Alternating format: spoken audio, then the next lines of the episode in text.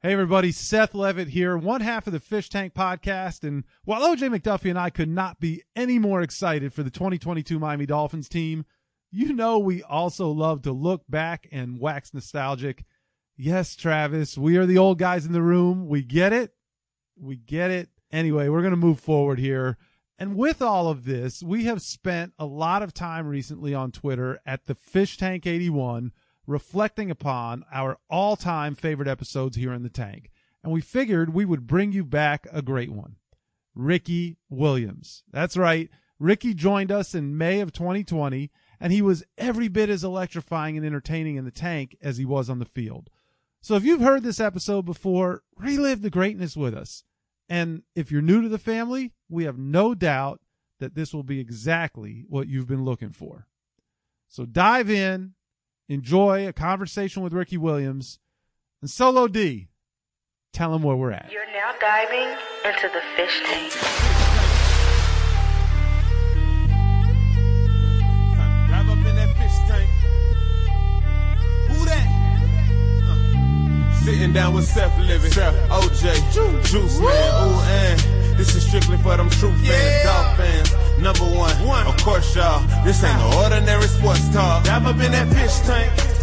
Welcome back to the Fish Tank right here in the Miami Dolphins Podcast Network. Seth Levitt with my main man, OJ McDuffie. Juice, how you feeling today? What's up, Big Seth? Loving life today. Preach, everything's good? Everything's good, man. Uh, well, we got a little sneak peek behind you there of today's guest. Juice, the people have spoken. Right. And the man answered. I, I, we had to call. It was like trying to get in touch with a president, or I had to go through PR guys and trying numbers that I didn't know if they still worked and checking the last time oh. he responded to a text. But we found him, Ricky Williams. Run, Ricky, run right into the tank. How you doing, Rick? I'm great. I am Awesome. so I, I'm I'm really loving loving life right now. No, there's a lot of difficult things going on, but I've really taken the opportunity to go inwards and work on myself.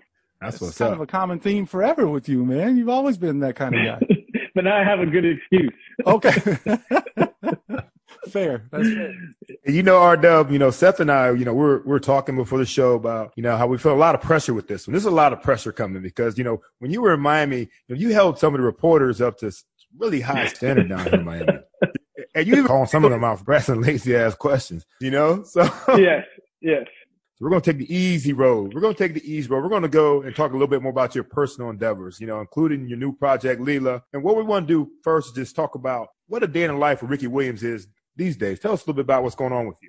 Yeah, well, I mean, so I'll go. I'll say like pre-corona stuff, and then I'll kind of talk about what's going on now. So before all this went down, after I left Miami, I, I kind of piddled around trying to figure out, you know, what am I going to do with my life after football? And my mom kept nagging me to go back to school. She kept saying, you know, you told me you would graduate, and so I said, fine, I'll go back to school. And so, and plus I had started coaching, and in order to take coaching to the next level, I needed to get my degree. And so I said, I'll just go back.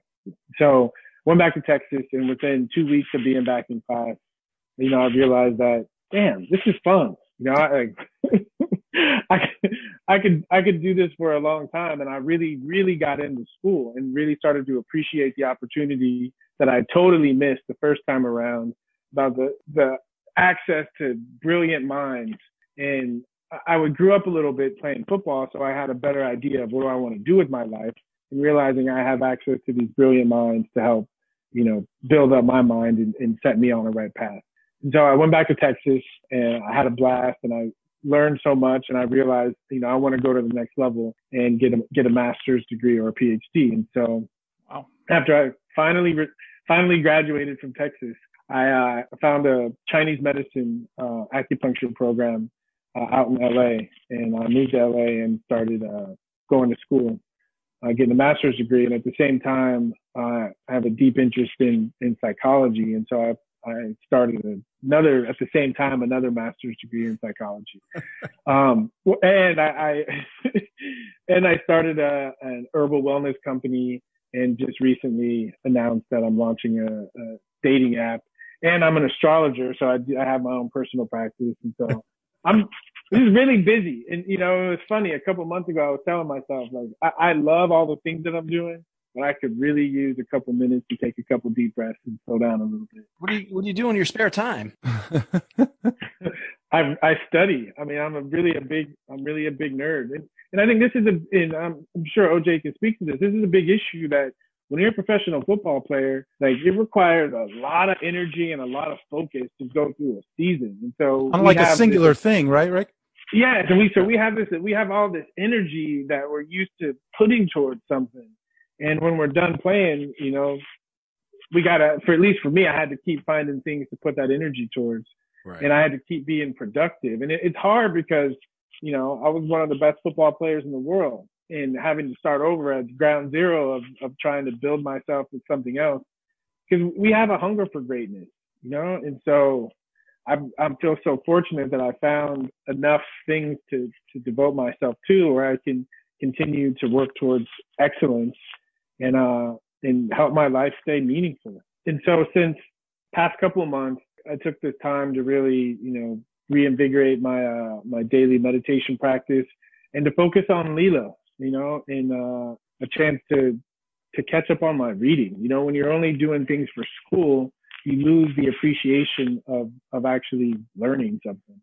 And so being able to use this time to to slow down and go back over all the stuff that I've been studying the past couple of years and get ready because when this is all over, you know, we're all going to have an opportunity to start anew. And and so I'm looking forward to to new beginnings. Yeah, when you say that, Ricky, and you you know you said you feel like you found enough things, but is it really enough? I, I know the way your mind works, and you you know photography and then it was this and that and and when I say that, I think some people like can't ever find themselves and they go to one thing and the next and the next. I feel like everything you take, it becomes a part of you. So it's not like you take on photography and then that's the flavor of the month and then it's gone from your life. Like that will always be, you'll always be a photographer, but now you'll always be an astrologer. So it's just wild that you just keep accumulating yeah. these. You know, yeah, photography. You know, there are some things that, that were, in one sense, were fads, but in another sense, oh. I have a I have a greater appreciation for for photography and photographers, and I look at the world now as a you know partially as a photographer, and so you know I'm not taking as many pictures as I was before, but that experience and those those several years of really focusing on it really added to to the depth of, of who I am as a person. Yeah, literally. But, but I'm through a different lens, right? Literally. Exactly. Exactly. That that's a great that's a great metaphor. And but you know now I I feel like you know, studying you know, meditation and yoga. And these are things that you can do for the rest of your life and, and you can keep getting better at and keep seeing rewards from it. And so I feel like I found things to, to study and, and to do that are, are going to be able to be rewarding for the rest of my life. And also more importantly, they give me the ability to give back in, in meaningful ways. That is awesome. I almost hate to shift gears, you know, and then actually go into football, but you know, because we do like to talk Dolphins, we'll we'll talk a little bit about your football journey. The challenge we had was your journey is so rich and so decorated. It was kind of, you know, we couldn't talk about everything because I don't know that you have that much time to give. So, so obviously it makes sense for us, given the nature of this podcast and how we all know you, is to go back to 2002. And, yeah. you know, the Dolphins pull off this mega trade with the Saints, uh, and it brings you here to South Florida. And we'll get to the football part of that. But talk about what that experience was like for you just as a person who the, the idea of, you know, everything that happened that the Saints gave up to get you to that franchise. And three years later, you're being traded. You're going to a new city. Is it's a fresh start you're landing here in South Florida and all the different things that come with the South Florida lifestyle. I know you and I would always talk about being a Dade guy versus a Broward guy. And, and, and, and Ricky, by the way, Juice, Ricky and he had a 305 number. He was, he was living in Fort Lauderdale, but he said, I'm not getting, an, I'm a 305 guy, regardless of where my address is. But just what was that hmm. like for you as a person? The football stuff is, is easy. Yeah. He's breaking another yeah. one, by the way, behind you, preach. But well, you know, what was that experience like for you? You know, it, it's one of my favorite things to talk about that I don't ever really get a chance to talk about because uh, I was at crossroads in my life, 2002, and first three years in New Orleans were a lot of injuries, um, a new coach. It, it was rough, um, but but I learned to really love the city, and I literally literally had, had gotten to the point where I made a decision that football wasn't a big deal for me as a Saint. That I was going to more focus my my energy into using the platform as a football player to become more involved in the community in New Orleans. I was in my mind, I was thinking maybe going into politics. And because, you know, the, the Saints had drafted Deuce McAllister the year before and, you know, so I, I could see the writing on the wall. So I was like, it's not a big deal. And around that time, I was going to the Bahamas to um, it was a paid gig for the Super Bowl 2000 2002. And on, in the airport uh, on the way to the Bahamas, I ran into Dave Wannstedt in the airport Oh, wow. and with and his wife, and we sat down. And you know I was like, "Hey," and we had a conversation. And I think in that moment he saw that I was a real person and you know a kind person or whatever. He got a, a real life impression instead of what he'd heard about me. And you know, a couple months later, I got a call from um, from Randy Mueller, the GM of the Saints, telling me that there's a trade had been uh, executed and I was going to Miami. And it ruined my my plans for politics in New Orleans, but but I, I, you know, at the, t- at the time, uh, Dan Le Batard was probably my, you know, best friend in the world, and and I'd spent some time with Dan in Miami, and so it was exciting. Uh, I was, and it was a, a team that had a winning tradition, unlike the Saints, a team that had an amazing, amazing defense. I, I'd known Zach a little bit from from Tech, and through Zach, I, I hung out with uh, him and JT, and when I was in college in Miami, and so I knew some people on the team, and I was excited for the opportunity. And as soon as I got to Miami, and and I saw that I was, I felt like I was a missing piece to to a really amazing team. I felt like I was home, and embracing the lifestyle in Miami. I mean, goodness gracious, I can't help but smile. I mean, it just felt like like all the the three difficult years in New Orleans that it was all the penance I had to pay to have this wonderful opportunity to show up in in Miami. And it just there's so many little things just clicked, you know. My my relationship with John Gamble. I, there's just so many. Uh, Joel Collier. There's so many amazing pieces of, the puzzle that everything just came together in 2002 with the, the trade to Miami. Yeah, you know, and let's talk about that a little bit. You know how everything clicked. You know, on the field, we have to talk about it some, man, because you brought some shit down here, man. We we've never seen before. You know, over eighteen hundred yards rushing, sixteen up ins. You know what I mean? What made everything click? Why do you think everything clicked? Does it, the comfort, the, the comfort level, feeling more at home, feeling appreciated? What what made it click so much for you? You know, I, I think it, it's match and fit. You know, and and I think you can have a great a great football player go to a, a, a program where there's not a match or a fit and there's no magic. You can have a mediocre player go somewhere where there's just they click in and they make it to the Pro Bowl. And I just think the the mentality of the Miami Dolphins at that time, they were a physical team and and they played defense and that fit that and even the way they played defense that just fit right into into who I was as a football player. And the fact that Norv Turner, who I think is probably the, the greatest mind when it comes to, to, to scheming an offensive run game, and also his ability to, to get into a rhythm of what his running backs like to run and calling plays. And, and then the way, you know, JT, Zach, and that whole defense just all that year. It, just so many different things just came together at the at the right time. Yeah, uh, we're seeing some of them behind pre-share. It was a special season. I mean, it was a I say special season. Uh, you know, I worked both seasons, your first two seasons there, and they were special. And it's funny you just mentioned Joel Collier, and I knew you guys had a unique relationship. And Joel, you know, it's funny, Juice. If you Ricky was not the quote unquote average football player. He was a different kind of guy. Joel probably was not the average football coach, real cerebral and different kind of personality and, and human in a lot of ways, not to disparage other coaches, but uh, you know, there, there's a singular focus there uh, sometimes required from the job. And so you guys obviously had a unique relationship, but Joel, one day he and I were having a conversation about you and, and talking about your play. He said, man, do you know how smart Ricky is? I said, yeah, I've gotten pretty close with him. He's a really smart guy. He goes, no, no, no, you don't understand. So there's kind of an urban legend that you have a photographic memory. And I don't know if Joel started that or I don't know if it's fact, but Joel said, Seth, he has never brought a pencil or a sheet of paper into a meeting. He sits there, goes, the first couple of weeks I was a little concerned. He has not had a mental bust yet this season. He has, you know, and, and so like, is that real? Is that something that, you know, I, I know you like the mystery of Ricky and all those things, but I mean, do you have a photographic memory? Have you I always, I has think that always so. been your, I think so. I, I know. I think part of it is a photographic memory, but part of it, and I think it's it's lost on people, is how much I I, respect and love the game of football. And, and you know, when I played, even still, I catch myself. I think about it all the time, and so it's not like I just show up to the training facility and like start thinking about it. It's, you know, if we're, if we're playing the, the Patriots, I'm thinking about, you know, Richard Seymour and, and Tedy Bruschi and, and, you know, Lawyer Milloy, whoever the state, Harrison, whoever the safety, I'm thinking about that all the time. And so when I get into the meeting and I hear the coaches approach and their game plan, I'm trying to like vibe with it so that when I get in the game, I'm able to, to make the most of my, my opportunities. And so I just think, and I have a good memory because I'm, I love it and I'm engaged in it and I, I want this information. It's got to be more than that though, man. Like there's things I love, but I got to write some shit down every now and then, Ricky. So, you know, and, and no, I, I, do, I do have a, I, I do have a photographic memory. I do. Yeah. Well, there it is. There it is. You have to, you have to love, you have to love what you're doing.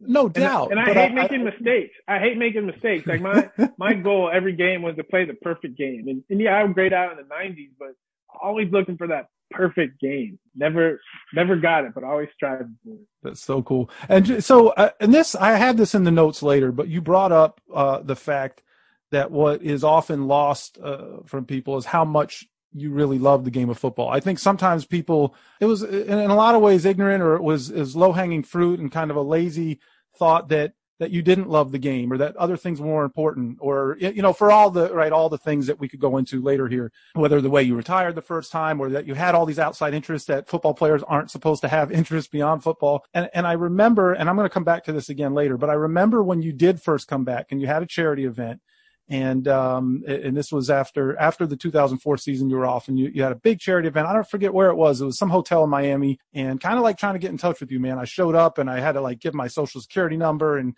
did all this and and floyd had to like walk me up to the room. But i went up and i, I saw you in your room and, and we were out on the balcony. I don't know if you remember this conversation.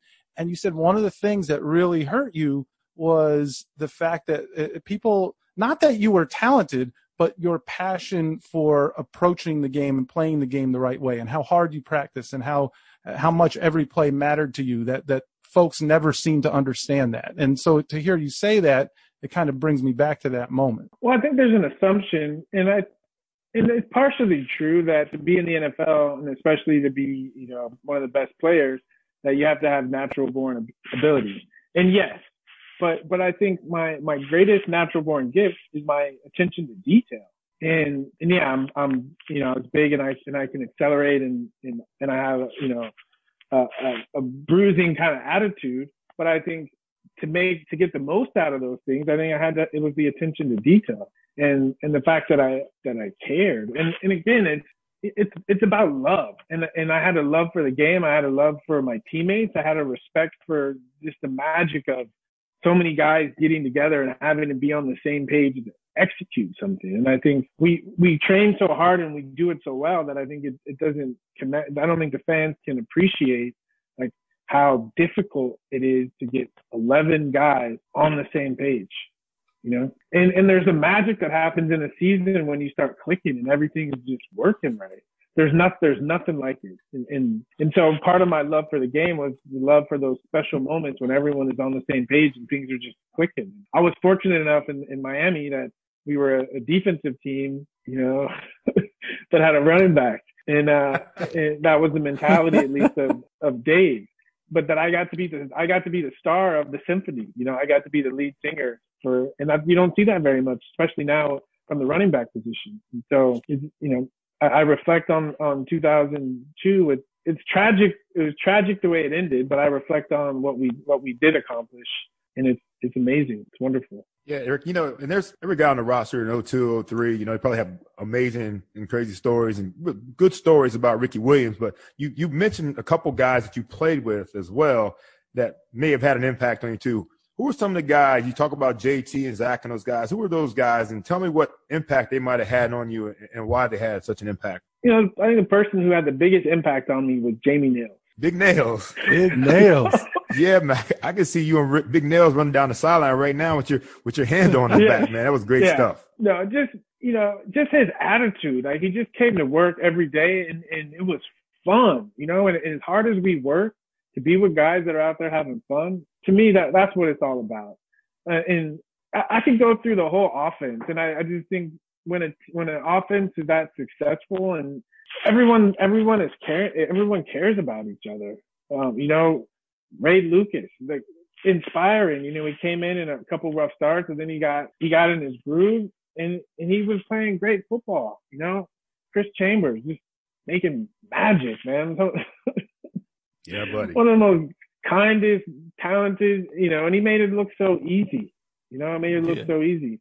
Tim Ruddy, you know, going over his house, you know, meeting his kids, having dinner with his just we just had a bunch of good guys that enjoyed playing football together. And the defensive guys, just their attitude and the way they played defense, that had an impact on us. You know, we knew no matter what happened, they were going to go out there and get a stop. It was like was good- what I loved about mm-hmm. Miami. It was success was expected. It just was we we breathed it. It just was the expectation, the way we did everything that we were going to be successful. That's one of my favorite seasons right there, man. You know, as, as, after I retired, you know, sitting. First of all, the trade itself the trade itself, getting R Dub on the team, honestly, just I, I thought that was a dream. Uh, there's no way that was really happening. We were getting R Dub on the team, and then that put R Dub with that defense. I mean, that was that was some fun shit for me, man. That was. Man, I look back at that as a fan. And I had season I had season tickets in the first row. You know what I mean? You was running into my end zone a lot. You know, I, I love that shit so much. Man, that was good stuff, bro.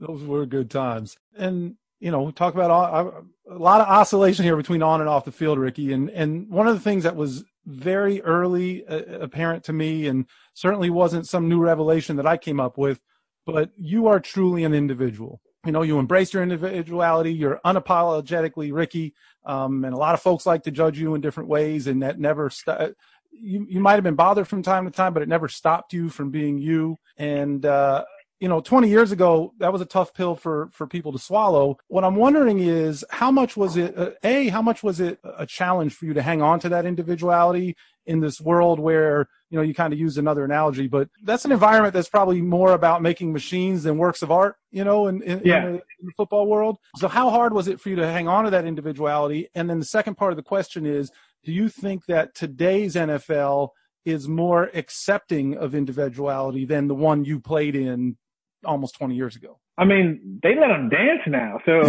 that's a fair point. no, of course, of course, it's more accepting. You know, when when I my my one year, my last year in Baltimore, and very grateful for that year because it was around a, a veteran organization. You know, uh, with Ray Lewis and Ed Reed there, and and, and Harbaugh, just a, a good, really a player's coach. And I remember one meeting it was before um, before a game, and he said, he said, you know, my message to all of you guys is to let your light shine. And that organization, they really, they really push the guys to be individuals, and they realize that if we have a bunch of individuals working together as a team, we're going to be better than if we if we're a machine. And so, was it hard to hold on to it? It it wasn't hard to hold on to it because I, I didn't. I knew that being trying to be someone else didn't work, and I was talented enough that I was given the space to to be an individual, which made it easier.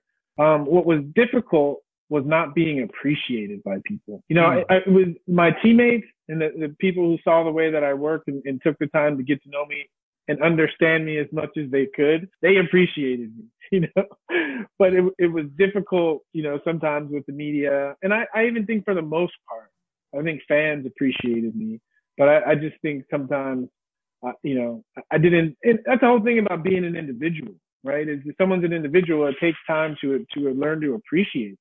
If someone is a machine, it's easy to appreciate them because there's something familiar about it. And so I just think the the burden of of being someone who's an individual and being ahead of your time is that you're not going to be appreciated until later. And and I'm starting to experience that now, and it's it's worth it. You know, it's, it's worth, it. it. now. Yeah, it was it was hard. It was hard as hell. It was it was it was challenging. It was it was difficult. But I, I think when you're young, you know, you have the energy to to to create and deal with so much drama. And and I look at my time in Miami, and I grew up so much. You know, I have so much gratitude for all the people that I've met, and it, I just feel so fortunate that I got to grow up so much in such a special place. You know and, just you know just seeing how how the the retired players the former players are still so much a part of the community and it, it truly feels like a family. And every time i'm i'm back in miami and doing anything connected to the dolphins i i feel that that family feeling. It's wonderful That's awesome. It is. That is awesome. The Dolphins do, and Juice, you know, uh, you know, you're very involved with the alumni and and Nat, and um, but the Dolphins do a great job with what for you to say that and acknowledge that, and you hear so many players say that, and especially players who have perspectives from other cities, is that they really do embrace their alumni here, which is Oh, great for man. us with this show because that's what we're Yeah. all about. Yeah, there's, there's, I mean, always. I, I talked to my wife about this. If we ever, you know, left and we're moving somewhere else, my first choice is we're we're going back down to Miami. Is that her first choice though? Yeah, she, she's open to it. She's Okay. definitely open to it. Yeah, yeah. well, you know, we we'd love to have you back in I town. just know that my quality of life in Miami would be great. You know, every time I come back, people are so appreciative. The ups and the downs, like I, I truly feel like I'm like I'm a lifetime Miami Dolphin. You are. Would you be you moved to Dade, not Broward though? I'm assuming. It'd be, yeah, I'm sorry. It'd be, it'd be, it'd be Dade. So I'm gonna tell a little story here, Juice, and I, I'll see how much of this Ricky remembers. And, and I've always wanted to ask you this. So 2004, June of 2004, I, I, 2004, that time period was a big time period for you, but it also was for me. And Yeah. uh, and I think you know where I'm going with this. So June of 2004, JT offers me a job. I'd worked for the Dolphins for eight years. And he offers me a job. He has this idea of starting a foundation 16 years later. It's crazy. I'm still uh, running the foundation, uh, and that vision has gotten us to where we are. But I took the job uh, before I could even get back to my seat. I asked Harvey if I could email everybody, and Harvey had already emailed the whole league and said he was looking for a new, a new, you know. So I didn't even get a chance to tell my story, but I'm sure it doesn't surprise you. Um, but I did want to tell the guys, and so I went to the locker room. There were certain guys that, uh, you know, at that point, guys were coming in and working out, and I think we might have had some sort of off-season camp. And so I I, uh, I I sat down with Ricky Juice and and I told him I said I was leaving, and he goes, "Wow," and he said, "That's that's terrible." He goes, "No, it's great for you." He said, but it's, he said, it's not great for me. And, uh, and then we talked and then you, you asked me, I don't know if you remember this conversation, but you said, why? Like, why, why are you leaving? And I told you that my whole dream, my whole life was to work for the Dolphins and I had achieved it and I had accomplished that dream. And, and now it was time for me to do something else and to spread my wings and to find that next thing. And I'll never feel any regret because I had achieved that dream. And you looked at me and like, you got it. Like that really clicked with you. And then like two, two weeks later, you're calling me for Travis Minor's phone number. And then you're texting me for Dave's phone number. And I'm like, so I've always wanted to talk to you. I mean, there's a lot of factors that led to you making the decision that you made. But and I that like, was one of them. Yes. Yes, I that was carry a little burden there. Yeah, you should. You should. It's your fault. Seriously. Great. You know, it, and it's, it was one of those things where in life, sometimes you have to make really difficult decisions. But I felt like leading up to my decision to retire, there are so many little hints, so many, so many conversations, so many things pushing me in that, in that direction. And, and, you know, hearing you tell that story, yes, it had, a, it had a lot to do. and I'm being serious Great. it had a lot to do. It was just it was just another sign pushing me in that direction, and and it helped me realize that I did have a dream to accomplish certain things as a football player, and I had accomplished those things, and I was ready for to, for my life to get bigger. And I was fortunate enough, and, and as you were, is that I got to come back in, in a year later and finish my career and and and do all the things that I wanted to do, and it all and it all worked out in the. I don't know how to take it. Oh, Man, I'm so mad at you, Big Seth, man. I'm I'm so pissed off, man. Damn. Yeah, thanks for fucking it up, Seth. Now I know. We said we were blaming the wrong person, R Dub. oh. And I don't even have a jersey that people can burn, so I don't know what's going to happen to this podcast after this thing. But I'd always wonder because when I said it, and, I- and like, you know, you get you see a look in somebody's eyes, like they really understand what you're telling them, and he's Yeah. like, "Yeah," like I, I said, "You know what I mean?" He's like, "Yeah, I, I actually do know what you mean." and, and but when he called me for T, I didn't think when he called me for Travis's number, I didn't think anything of it. But then when you called me the next day for Dave, I was like, "Oh shit." This thing Yeah. could be going sideways fast. What was that It- conversation like? You know, I don't know if you've ever Oh. story. But what was I mean, how I- I hard was that?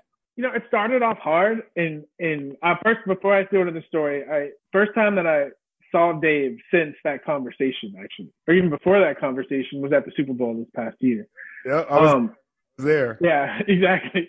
and so and so the conversation started off as being difficult, but it got easy kind of fast, you know. And there there was a, I called him up and I said, um, I said, hey coach, you know, I, I said uh, I've been really feeling like it's time for me to do something different in my life and go a different direction. And you know, I, and I was out of the blue, and again, a couple weeks before training camp, so I'm sure he, so I'm sure he was like, what the hell? And you know, you know, Dave is great, but he's not known for for thinking quick on his feet all the time. You know, and so so what he what he said to me was, he said, if I were your father, I'd tell you something different. And at that moment, it got really easy because I lost respect for him. You know, is that is that it was difficult, and I and I don't blame him. It's difficult to put yourself in, to be a coach where there's implications that might cause you your job, and actually seeing someone as a young man as a human being, and, and I don't blame him. But you know, so I was like, all right. And the next conversation, so that conversation ended and, you know, at the end, he said, I, I respect you. I understand whatever you have to do. Um, but our next conversation was a couple months later after I retired. I was in Australia and I got on the phone with him and Rick Spielman.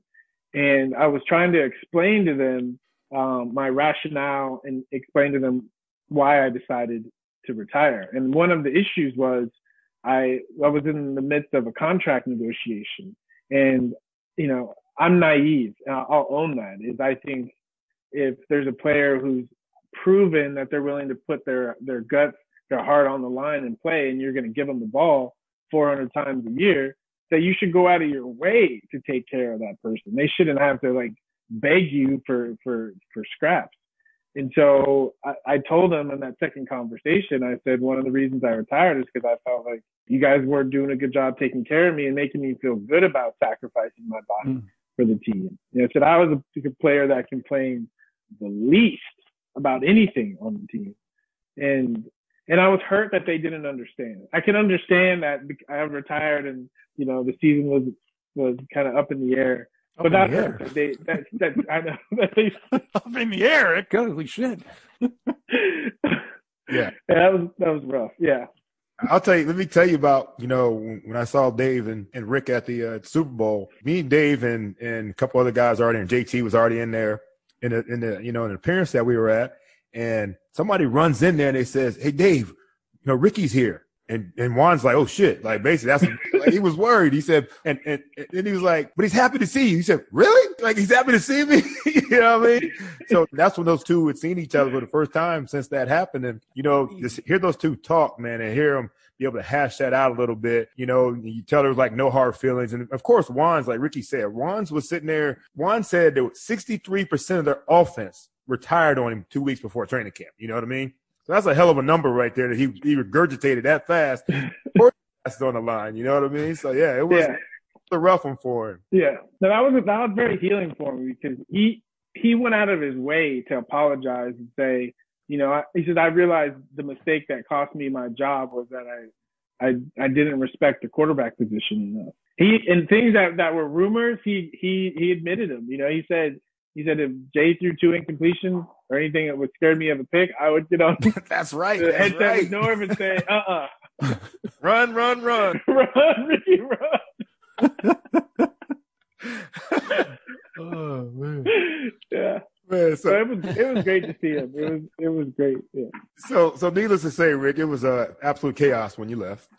yeah you left, Dave resigns, you know, the team goes four and twelve, and you know, we as fans were losing our damn minds, man. I could only imagine. Yeah.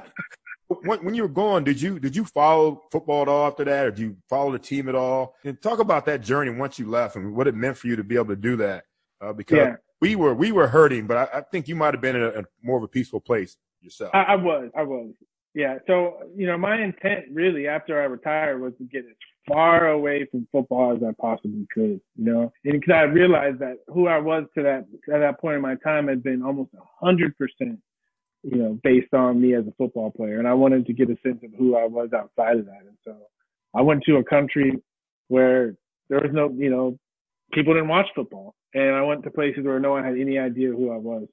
And, you know, it was nice to get away, but at, at the same time, I also in some way started to, to learn to appreciate the game on a on a deeper level and to appreciate everything that the game of football has given given me in my life. And I don't just mean financial resources. I mean, I, I tell people this. I say thinking about you know creating leaders. There's nothing like the training in college and professional football to prepare us to be leaders. You know, having to to to work as a team, having to get hit in the mouth and get up in 40 seconds and remember a play and execute again. It's it just prepares you for life that we all get knocked down, but our ability to hop up and shake it off and go back at it again. Nothing more valuable than that. And I, I appreciated because I, you know, it was funny. I that year off, I, I became a yoga instructor, and I went to India, and we had this intensive and four uh, four week yoga training. Up at six, you know, meditate, yoga, four hours a day, and that, and everyone was complaining about it, and I was like, you know what, this feels exactly like training camp. and, and I just realized how playing football really prepared me to do all the things that I want to do in life. That's what I learned, and so when I came back after that year off, I, I approached football. I was a better football player. I was a better person. I was a better teammate, and I, I was more appreciative of the of the opportunity. So talking about coming back, and I'd mentioned it earlier that you know I'm going to go back to that that hotel room on that balcony where we were talking, and the other big thing when you, not just that you would come back and everything else, but for you know it was a major major thing was was your hair or lack thereof, right? And and it's wild now because everybody, everybody has, you know, there's so many guys with dreads, like it's it, it's so commonplace, but nobody had them, and you had been so identifiable with, and and tied to your hair in so many ways, and and we had talked about that, and, and I hope you'll share some of that with us here. But one of the things you said to me was that when you cut your hair, there was no mirror. There was no you know you were just i don't know if it was a tent or wherever you were and you just kind of cut it without looking. And and hadn't seen you didn't even see yourself for maybe a week after or whatever that was. And just ricky said that he literally got scared of his own shadow because he looked at so uh, you know tell us about that. Because i remember you t- and i'll never forget that because that was so Yeah. profound. Wow, yeah, that was that was an intense experience. so I was I was in Australia and I uh, I bought a an old combi, an old Volkswagen uh, bus, and when I when I bought it, there was like there was a bed in the back and there was like a a, a sink and there was a like a crate that had stuff in it, and one of the things in the crate were a pair of scissors, and so I was I was I was uh, in the Blue Mountains right outside of Sydney, a national Park. who park. knows whose damn scissors those were and, and I was taking pictures and I was taking, I was doing self portraits and I was looking at myself and I just had this, was overcome by this need for a change, you know? Again, realized that I had been identified as something that I felt trapped in. And so I just got in, inspired and I ran up this mountain to where my car was parked. And I went in the back and got those scissors and started grabbing handfuls of, of dreads and cut, cut my, cut my hair. And it felt, it was very liberating, you know, and I, and I was in Australia, so no one that saw me would have, would know. They'd just be like, there's just another black guy in Australia. so, so, uh, so I, I got in my car and I had a, a good friend of mine, uh, named Jane, who was an athletic trainer at Texas, who I knew lived in Brisbane. And so I got in my car and I drove to Brisbane and, and I went to her house and my hair it looked horrible because it was scissors, so it was blotchy. and so, and so I went into her into her house, and she like looked at me, and she was like, "You look different," you know. you think so the next day, I, I got up and I went to Kmart. They have Kmart's in Australia, and I bought a pair of uh, clippers, and I finished finished the job. And it was trippy. It was trippy. I mean, I started growing dreads when I was 15 years old, and so this was the first time as an as an adult that I was that I looked different, and and even my profile or my shadow or the reflection in a in a the, a window, it scared me a little bit. 'cause I didn't recognize the person I was looking at, and just the the gravity of such a a big change. And I'm glad I did it in another country, and it gave me time to get used to it. Because even even a couple you know weeks later when I came back to Miami, like everyone everyone's reaction for the first three months was like, "What the." not Um, hey it's great to see you it's just holy shit yeah. look at your head yes, exactly, exactly. And and you know, and in a way, again, this was right before this was right before I retired. In a way, it was a wake up call to realize that I've been identified as something that I don't that I don't I feel like I'm growing out of, and I feel like I needed to cut my hair. I needed that year off to find myself. And again, I was lucky enough that you know when Nick Saban came in, he said I, I want Ricky, so I had an opportunity to come back and right the ship and and leave on a high note. that, that- I he's get- gonna get it in there at some point wasn't he? you know, it's funny you say that because you know we've heard you talk about so much about how you know football, especially pro football, is regimented, and you know and Saban has a reputation, of course, of being you know, this ultimate taskmaster. So, what was your relationship like with him? You know, and him bringing you back? I, I, I mean, he's one of my favorite people in the whole entire world. I know a lot of people in, in, in Miami have mixed feelings about him, But I, I, from a from a football perspective, you know, he didn't mess around. He knew he was so clear on what it took to be a champion and what it took to win, and that's all that he admitted. And to be around that, it made it made me a better football player. I mean, it made me a better person. And there are certain things about Nick, I'm telling you, because I, I, was suspended for the first four games of that of that year, and so I thought I just would be chill, chilling for four weeks, you know. And he called me into his office and he said, you know, he said, I think it would be a good idea if after the team finished practicing, you went out on the field and you had your own personal practice. You know, wow. he had a way of asking you to do stuff where you just were like, okay. and so every day after the guys finished practicing, I'd go out there with, with Ben and he would, he would give me 40 carries. I'd catch 20 balls, run through the, you know, run through the cones. And I was, and I had to practice and it got me right. It got me ready. And his, his whole thing was if you go out there and you bust your ass and you play smart, that's all I care about. And that I, I could play for a coach like that any day. You know, Seth, I don't know how many times you got a chance to, if you got any chance to see Ricky practice, man. But Ricky, Ricky, Ricky practiced like it was a game situation. You know, every time he touched the rock, he was scoring with it. You know, a lot of guys, you know, go 10, 15 yards. Rick's trying to get to the to the end zone every single time. And that's why you see him in games. You know, we're watching some of those clips behind Priest. He's running away from DBs and, and waving at them. That was some of the funniest shit I ever seen, man. it's like waving at some of these DBs and running away from them because that's how he worked, man. That's how he practiced, man. And that shit becomes contagious on a team, man. It was just uh it was it was fun to watch, and that's how he, that's how he approached the game. Ronnie talked about it, and that's not this. This is not the Ronnie story that we're gonna. Yeah, I want to hear about this Ronnie story. we're gonna get to that Ronnie story in a minute, but the the one of the things that OJ just said, where you would every carry, even if it was, you know, I don't know the plays, but you would take everything 40, 50 yards. And, and Ronnie said, cause that 05 was his rookie year, right? And, and he was watching that. And he's like, damn, I can't, you know, I, am first round pick. I thought I could chill, but I, Ricky ain't going to let me chill out here. you really had an impression upon him uh, in that, in that setting there. But we're going to get to yeah. that other story. Well, actually, you know what? So this is part of it. You had three different stints with the Dolphins, uh, essentially, and, and a whole lot of coaches. Um, and, and, you know, Nick was, Nick had his own uh, departure and, that's another story for another show. But uh, under the next regime, 2008, well, 2007, as much as it sucks to get injured, Lawrence Timmons might have done you a little bit of a favor. yeah. too much a part of that shit show. But uh, yeah. in 2008, the, the, Wildcat was born, and, and Ronnie yeah. kind of told us from his perspective of what that was like for you and him and Patrick Cobbs to sit in that running back room and have that thing drummed up. And so I would love to know from your side what that was like in that moment and why you didn't grab the quarterback position and just kind of how that thing came to be. Yeah. So, um, I, first of all, um, David Lee came over from Arkansas and with, um, McFadden and Felix Jones, they ran it at Arkansas. They ran the Wildcat at Arkansas. And so we were, we were in the middle, we were in the beginning of middle of training camp and David Lee got up and introduced the Wildcat. And as he was introducing the Wildcat, I was sitting there and I was like, what is this high school shit? You know, and, and I and I said, I'm the old guy, so I'm probably not even going to be on, in on this package. And so I just kind of like started to ignore it. And then he put it up on the board and he said that Ricky, you're going to be the Wildcat. You're going to be the guy going in motion. Then I was like, I guess I better pay attention. and and it was kind of one of those things where we just thought it's something that they put in and we kind of do it in practice, but we're not ever going to do it in a game.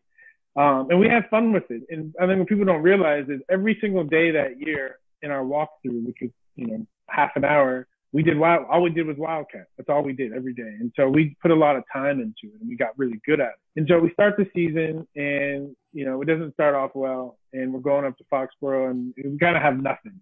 And so that week they install, they install the Wildcat and we're kind of excited because we've been working on it in practice and we're like, we're going to see how this actually how it goes in real life. And then we went up to Foxborough and we ran it. And the beautiful thing about that is the Patriots, you know, they're always so prepared, you know, and to see them like running into each other and being unprepared and yelling at each other on the sidelines, it was beautiful. And they, they didn't know what to do. And we just whooped up on them and that felt so good. But I, but like what you touched on, and I think is the most important part of it was, and it was also Lousaka was was in on there too. So we had four we had four running backs, four guys from our running back room on the field at the same time, and it helped us grow really close. And it, it's a good feeling when the the coaches put so much of the of the offense in one room, and we loved it. And it, like I said, it brought us all closer, and we had a chance to make big impacts in a lot of in a lot of games. And and the Patriots are the perfect team to put it against because you know as well as anybody that if it's on tape, they're going to be ready for it. And it hadn't been on tape. So it was like perfect, perfect moment. So the coaching genius behind that's pretty awesome as well. Yeah. You know, the other thing was Ronnie and I split, we split time and Pete Cobbs, good football player, you know, amazing on special teams, but also he did a lot of wonderful things on offense. So it just gave us, it gave us all a chance to be on the field at the same time. And it, I think it revitalized my career for sure. Wow. Ronnie also told us another story, man, back in the day about a, a little trip to Bakersfield, California. He was when he was Oh. doing a, a Joey Porter football camp. Yeah, see, see where I'm going, Rick? oh my god i just don't know how much of the story he told but, but I, I will say it was that it was experience like that where that ronnie and i really grew close to each other you know a lot of times when you have two guys playing the same position and competing for for time and and, and carries that it can it can turn into a lot of animosity but we worked out together. We hung out together. We we practiced hard together, and it was you know I consider Ronnie in all my my time as a professional football player as being probably my my best friend, and and still to this day, you know he made he made doing something very difficult like playing football. He made it a lot of fun. Yeah, he, he said the same, I believe, too. But he also said that, you know, you kind of passed out in the lobby and he had to carry your big ass back to your room. And, uh, and so, you know, I, I got the same situation. I got some kids, you know, and I know when we go on a long road trip, get out of car, you know, they're sleeping. I know they're not sleeping. They just want me to carry their ass. Did you just want Ronnie to carry your big ass around the hotel, man? Is that what it was? I mean, I, I don't I don't drink very much, but when I drink, I drink, and so I remember being in the car, and then I remember waking up the next morning. He tucked you in and everything. It sounds like he he did. Oh no, he just threw me. He just he just he opened the door and he just pushed me into the room. You know, because I was like, Hey, We'll have to send you the audio of his side of the story. I mean, he, he just opened the door and pushed me because I was I woke up. I was on top of the ironing board. My clothes were off. We'll, we'll let you hear it from Ronnie himself, but it, it sounded like oh, he Oh, funny. walking around. He said he had you like fireman's carry walking around, and the best part was he he didn't want to go back downstairs, so he's calling the guy at the you know he found one of those phones and he was calling. He's like, "Can you help me find Ricky's room? This dude is heavy." I love it. That's that's what friends are for, huh? I guess so. You know, it's funny you talk about how close friends you guys were, and I never thought about it, but you talked about the mentality that you have. Juice, have you ever met two guys who were more mild mannered as human beings, but just nasty and physical in that running back position? It's kind of that dichotomy is crazy. Yes, nasty. Those boys, man. They, you know, Ricky and Ronnie, man. It's like you know, Bell Biv DeVoe, like you know, them boys, man. They they were filthy out there, and really, like Ricky talked about them splitting times, and Pete Cobb's getting some every once in a while getting an opportunity. I mean, you couldn't you couldn't prepare for both of those dudes, man. I mean, both of them ran with violence. You know, both of them ran with speed.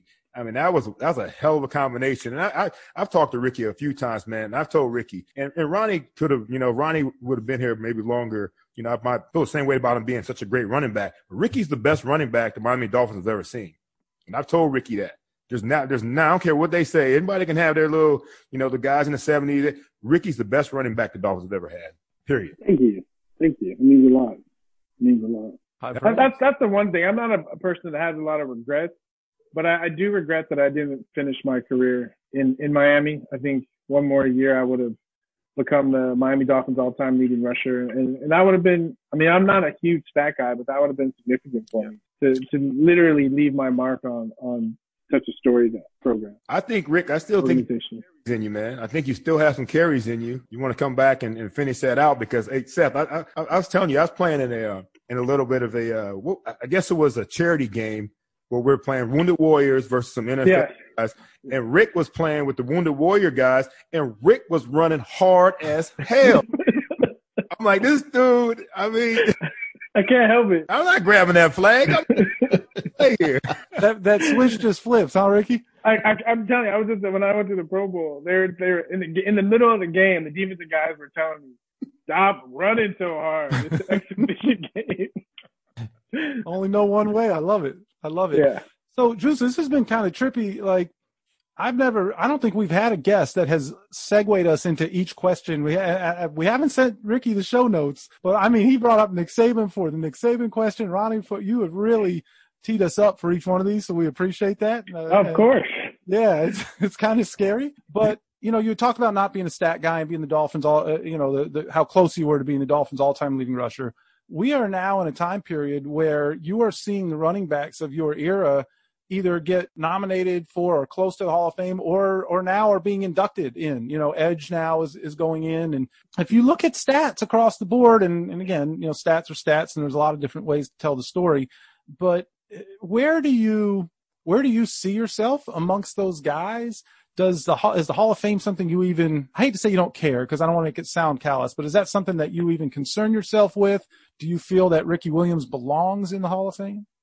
You know, the, the, the moment I decided to retire in 2004, I gave up on my any Hall of Fame aspirations.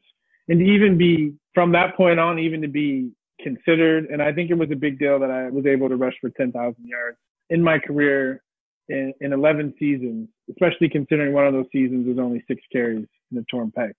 Um, so I feel I feel good, and that's what's important. I feel good about what I the, the work that I left on the field. You know, I feel really good about that. Whether it gets me the Hall of Fame or not, like that'd be great. I think it'd be a testament, but I, I don't lose any sleep over it. You know, I imagine, you know, in 30 years when the the, the new writers, the sports writers are looking at old film and they're like, that William guy was pretty good. Maybe we should consider him after everyone has kind of forgotten all the the, the more edgy parts of my story. Who knows?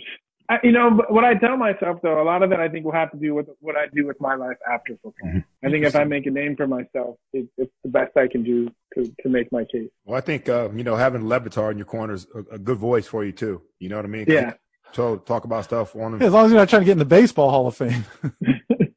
exactly right, man. But that that's that's good stuff, man. You know, let's let's pretty much closing out, man. What a great great interview, man, and just seeing you, Rick, and, and hear you talk, man, and and smile and enjoy you know, where you're at right now. But let's talk about where you're at a little bit more. Let's talk about Lila a little bit. What what is Lila and, and talk a little bit about what you're doing, your business endeavors. Yeah, so uh, the, a whole nother element of when I retired in 2004 is that I traveled the world and I learned a whole bunch of interesting new things, you know, and one, and so when I came back for my second and third stint, um, with the Dolphins, people don't know this, but I'd be on the, the team plane with my little computer getting everyone's birth information, you know, so I can look at their astrological chart. And uh, it, has been a it's been a passion of mine, you know, for 16 years now. And uh, as I've had more time to really dive into it, I see that it can be very helpful to people. And, and I think one area of life where everyone can use a little bit of help is is relationships, whether that's meeting people or, or making relationships work. And uh, and I found that astrology can be very helpful. And so, you know, combining my experience with the help of one of my teachers and just modern technology right now and, and dating apps, finding a way to combine the two that give people astrological insights to help them meet people and, and make relationships work. And it seems like more people, especially the younger generation, are really starting to get into astrology. Seems like the time is right. And so I've been putting a lot of my energy and focus into, into getting this project up and going. I'll hear from Ricky, you know, probably every year to 18 months, Juice, and, and, and I'll, I'll find out about the next project. You know, it was, there was a football league at one point. There was, you know, the football league is, football league still, you know, what's funny about the football league is, is, you know, we had, we had two big competitors, you know, and both of them filed bankruptcy. And so it, it's really, and they've, they've done a lot of the hard work for us because they've, they've proved the concept and they've made mistakes that we, we can learn from. And so it's, Right. You know that actually that project actually is, is picking so it's still going. Momentum. Yeah, yeah. Wow, wow. Because I yeah, I look back at the text. I don't know if the number I have is still a good one, but I look back in the Probably last not. text. yeah, I, I, wasn't banking on it. I wasn't banking on it. So we'll have to talk about oh, that. my lord, hey, Man, you know, you know what else? If we have to talk about a little bit is like I would never thought in a million years that I would see R Dub on like Celebrity Apprentice and Big Brother. What what went into that decision? Like what? I mean, I, I loved it. I'm not a, I'm not an apprentice guy, but yeah, I watched you on Big Brother, man. You killed it on Big Brother. That was that was yeah awesome. yeah two two two different situations. The first one was a apprentice came up, and and I was really you know thinking about post football getting into to business, you know, and I felt like this would be a good opportunity to be able to to get a, a, a quick, you know, course on on business and marketing, and and it seemed like a good opportunity. So I and an opportunity to raise money for a charity that I'm really passionate about, and I almost I was so close, but uh, Laila Ali, man. Anyways, so Yeah, I mean, when her last name is Ali, you, you, you might want to take. a she step knocked me. She knocked me out. I mean, yeah. Anyways, I don't even, don't get me started. But then uh, Big Brother came up, and it was just one of those things where I've I've only seen one episode of Big Brother ever, and I remember watching it on television and thinking to myself, I would never do anything like that ever. And so when they reached out to me and they and they asked me, I had to like eat, you know put my foot in my mouth and say, this seems very interesting. And it was just interesting enough that I said, I'm going to give it a try. And it was totally out of character. You know, first of all, hanging out with celebrities, especially those kinds of celebrities, and locked in a house like that for 30 days. But I, I had a blast. And I was lucky that there are athletes in there. And so I got really close with Lolo Jones. And, and I have to tell you, Tamar Braxton is the funniest, funniest person I have ever met in my whole Wow. entire life. I, I wouldn't have survived if it wasn't for her. She is just so naturally funny that she had us laughing. Even when she was yelling at us, she had us laughing the whole time. Oh my gosh, she is so funny. So I, I had a I had a blast. I had a blast. Well, we had a blast with you here today, man. I, I uh, we we had wanted to get you on the show for some time, and, and I'm really appreciative that that you said, you know, for the show's sake, that you were willing to do this. But I don't know that we've spent this kind of time together in 15, 16 years. So, so Yeah, I it's been a enjoyed this while. thoroughly. This was, I appreciate you, man. Yeah, I mean, I could I could go for another two hours. I'm All sure. well, let's go. Let's go. well, it means we'll just have to bring it back. Sequel. yes, Yeah. seriously, please. I'd love to come back. It'd be great. Thanks for diving in, Rick, man. We appreciate it, man. Of course. Yeah, thank you. Solo, D. You're now diving into the fish tank. Dive up in that fish tank. Who that? Uh, Sitting down with Seth Levitt, OJ, Juice Man, ooh, and this is strictly for them true fans, dog fans. Number one, of course, y'all. This ain't no ordinary sports talk. Dive up in that fish tank. Go get your aqua orange. Yeah, it's time to dive up in that fish tank. It's only legendary talking when you dive up in that fish tank. Rockin' with OJ and Seth when we dive up in that fish tank. Uh, uh, fans with attitude, we Okay, better this dive up for them diehards. Celebrate big or cry hard. Leave it all on the field, we gon' try hard. Old school, a new school, mix it in. Feeling like we up close when we listening. Dolphins tales, in Miami is the deep end. We vibing with our favorite players, no secret. We get with Seth and McDuffie, bringing up stories we never heard to the public. Bet we love it. Dolphins fans never budging. We loyal to the team, whether happy or we upset. We be like, what's next? Don't switch the subject. You know it's all about them fins. And if you ready for that water, time to dive in. Don't switch the subject. You know it's all about them fins. And if you down with Dolphins Nation, time to dive in. Don't switch the subject. You know it's all about them fins. You looking at that fish tank, it's time to dive in. That fish tank. Go get your aqua orange. Yeah, it's time to dive up in that fish tank. It's only legendary talking when you dive up in that fish tank. Rockin' with OJ and Seth when you dive up in that fish tank. Dog fans with attitude, we bout to dive up in that fish tank.